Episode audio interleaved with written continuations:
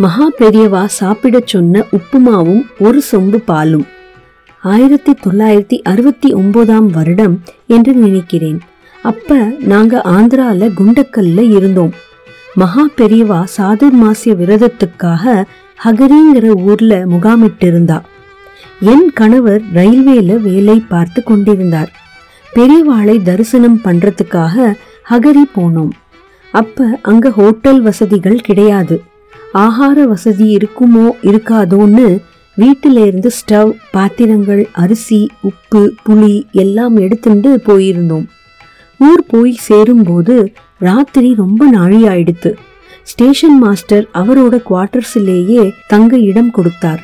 இரவு அங்க தங்கிவிட்டு அதிகாலையில் ஸ்நான பானங்களை முடித்துக்கொண்டு சமையல் செய்து வைத்துவிட்டு பாத்திர பண்டங்களை கூடவே எடுத்து வந்திருந்தோம். சுவாமிகளை தரிசனம் பண்ண சென்றோம். அந்த ஊர் கோவிலில் சுவாமிகள் தரிசனம் கொடுத்து கொண்டிருந்தார்கள். அக்கம் பக்கத்தில் வீடுகள் எதுவும் காணவில்லை. நாங்கள் போன சமயம் நண்பகல் ஆகிவிட்டதால் பெரியவா சீக்கிரம் உள்ளே போய்விட்டார்கள். நாங்களும் தரிசித்து விட்டு தங்கியிருந்த இடத்திற்கு திரும்பி சாப்பிட்டு ஓய்வெடுத்துவிட்டு மீண்டும் மாலையில் சென்று தரிசனம் செய்துவிட்டு திருப்பிக் கொண்டிருந்தோம். பாதி தூரம் வந்தபோது எங்கள் பின்னால் யாரோ கூப்பிடும் குரல் கேட்டு திரும்பி பார்த்தோம். மகா சுவாமிகளோட சிஷ்யர் ஒருவர் எங்களை நோக்கி வேகமாக வந்து கொண்டிருந்தார். எங்கள் அருகில் வந்தவர் பெருமூச்சு விட்டுக்கொண்டே நீங்கள் வெளியூரிலிருந்து வந்திருக்கிறீர்களா? என்று கேட்டார். ஆமாம் குண்டக்கல்லிலிருந்து வந்துள்ளோம். ஸ்டேஷன் மாஸ்டர் வீட்டில் தங்கியிருக்கிறோம் என்று சொன்னோம். நீங்கள் இரவு ஆகாரம் சாப்பிட்டீர்களா? என்றார். இல்லை இனிமேல் தான் சாப்பிடணும் என்றோம். அப்படியானால் என்னோடு வாருங்கள். இன்று ஏகாதசியானபடியால் மடத்துக்காரா உப்புமா பண்ணியிருக்கா சாப்பிடலாம் வாங்கோ என்றார். நாங்கள் தயங்குவதை பார்த்து உங்களை பெரியவாதான் அழைச்சிண்டு வர சொன்னார். வெளியூர்லேருந்து ஒரு குடும்பத்துக்காரா வந்திருக்கா? அவ ஏதும் ஆகாரம் உட்கொள்ளாமல் போறா. மடத்துக்காரா உப்புமா பண்ணியிருக்காளோனோ வந்து சாப்பிட சொல்லு. என்னை அனுப்பி வச்சார் என்றார். நாங்கள் சாப்பிடாமல் வந்தது பெரியவாளுக்கு எப்படி தெரியும்?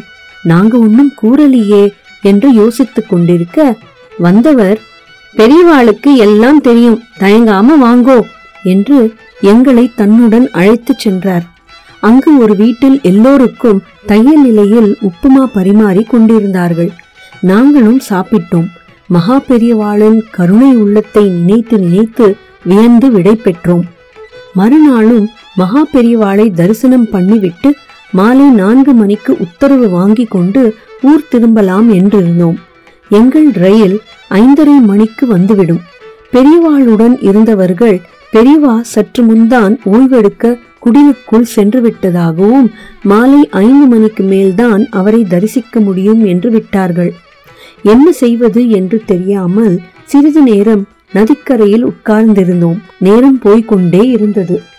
இனியும் தாமதித்தால் ரயில் போய்விடும் என்று நினைத்து குடல் பக்கம் சென்று நாங்கள் பெரியவாளிடம் உத்தரவு வாங்கிண்டு போக வந்தோம் என்று சொன்னோம்.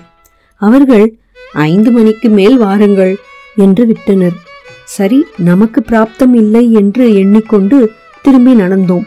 சற்று தூரம் சென்றதும் யாரோ கைத்தட்டி அழைத்தார்கள்.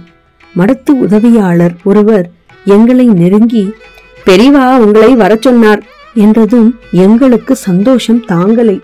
வேகமாக சென்றோம். குடில் வாசலில் சுவாமிகள் அமர்ந்திருந்தார். எங்களை கண்டதும் புன்முறுவலுடன் நாங்கள் எந்த ஊரிலிருந்து வந்திருக்கிறோம்? இவர் என்ன வேலை பார்க்கிறார்? என்று எங்களை பற்றி எல்லா விவரங்களையும் விசாரித்துவிட்டு சுவாமிகள் தரிசனத்துக்கு வந்துவிட்டு உத்தரவு வாங்காமல் போகலாமா? என்று சிரித்துக்கொண்டே எங்களை ஆசீர்வதித்து ஆப்பிள் பழம் ஒன்றை பிரசாதமாக கொடுத்தார். விடை பெற்று ஊர் வந்து சேர்ந்தோம். எங்கள் மனம் அடைந்த மகிழ்ச்சிக்கு அளவே இல்லை. இன்னொரு சமயம் நாங்கள் சென்னையிலிருந்து அதோனி என்ற ஊருக்கு பாம்பே எக்ஸ்பிரஸில் சென்று கொண்டிருந்தோம். நாலந்து ஸ்டேஷன் தாண்டியதும் திடீரென்று எனக்கு இடைவிடாமல் இருமல் ஆரம்பித்து விட்டது. தொடர்ந்து இருமிக்கொண்டே இருந்தேன். கடப்பா ஸ்டேஷன் வந்துவிட்டது. அங்கு கொஞ்ச நேரம் ரயில் நிற்கும். இந்த சமயம் நாங்கள் இருந்த பெட்டியில் நாலைந்து பிராமணர்கள் ஏறினார்கள். அவர்களில் ஒருவர் நாம் தொடர்ந்து இருமுவதை பார்த்துவிட்டு ஏன் மாமி இப்படி இருமிக்கிறார் என்று கேட்டுவிட்டு பக்கத்தில் இருந்தவரிடமிருந்து பால் சொம்பை வாங்கி என்னிடம் கொடுத்து சாப்பிடுங்கள் இருமல் நின்றுவிடும் என்றார். இதற்குள் என் வீட்டுக்காரர் நீங்கள் எல்லாம் யார்? எங்கிருந்து வந்திருக்கிறீர்கள்? நன்றாக தமிழ் பேசுகிறீர்களே என்றார். அதற்கு அவர்கள் நாங்கள் காஞ்சிபுரம் ஸ்ரீமடத்திலிருந்து வருகிறோம். பம்பாயில் வித்வசபை நடக்கிறது. அதில் கலந்து கொள்ள போய் கொண்டிருக்கிறோம். அங்கு கடப்பா ஸ்டேஷனில் சந்தியாவந்தனம் பண்ண இறங்கினோம். பசும் பால் கிடைத்தது. வாங்கி வந்தோம். மாமி கடுமையா இருமுவதை பார்க்க பாவமா இருக்கு. அதான் இந்த பாலை கொடுத்தோம். குடிக்க சொல்லுங்கள் என்றனர். என் வீட்டுக்காரர் நீங்க உங்கள் இரவு ஆகாரத்துக்காக இந்த பாலை வாங்கி வந்திருக்கிறீர்கள். அதை இவளுக்கு கொடுத்து விட்டால் நீங்கள் இரவு சாப்பாட்டுக்கு என்ன செய்வீர்கள்? பால் பழம் தவிர வேறு எதுவும் சாப்பிட மாட்டீர்களே. அதனால இந்த பாலை நீங்களே வைத்துக் கொள்ளுங்கள்.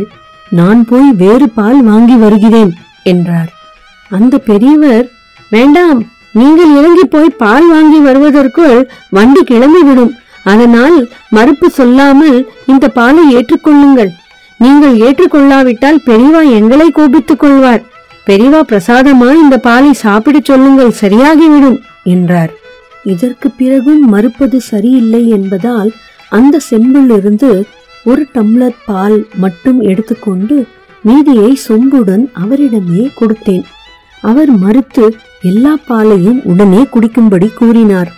அவர் சொன்னதை ஏற்று முழு பாலையும் குடித்து விட்டேன் என் வீட்டுக்காரர் எல்லா பாலையும் இவளுக்கு கொடுத்து விட்டீர்களே இரவு ஆகாரத்துக்கு நீங்கள் என்ன பண்ணுவீர்கள்? என்று மீண்டும் மீண்டும் கேட்டுக்கொண்டே இருந்தார். அதற்கு அவர்கள் கவலைப்படாதீங்கோ எங்களை பெரியவா பார்த்துப்பா என்று சொல்லிவிட்டு அடுத்த பெட்டிக்கு சென்று விட்டார்கள். அதற்கு பிறகு அதோனி போய் சேரும் வரை எனக்கு இருமலே இல்லை. மகா சுவாமிகள் அந்த பிராமணர்கள் மூலம் பாலையே எனக்கு மருந்தாக அனுப்பி வைத்ததை நினைத்து மகிழ்ந்து அவர் அனுகிரகத்தை பெற்ற சந்தோஷத்தில் இருந்தேன். இப்படி பெரியவா மற்றவர்களுக்கும் பண்ணின அனுகிரகங்கள் கணக்கில் அடங்காதவை. சாதுர்மாசிய விரதத்திற்காக பெரியவா எங்கு முகாமிட்டிருந்தாலும் நாங்கள் சென்று தரிசிப்பது வழக்கம். திருமதி பி மங்களம் ட்ரிப்ளிகேன் சென்னை. जय जय शङ्कर हर हर शङ्कर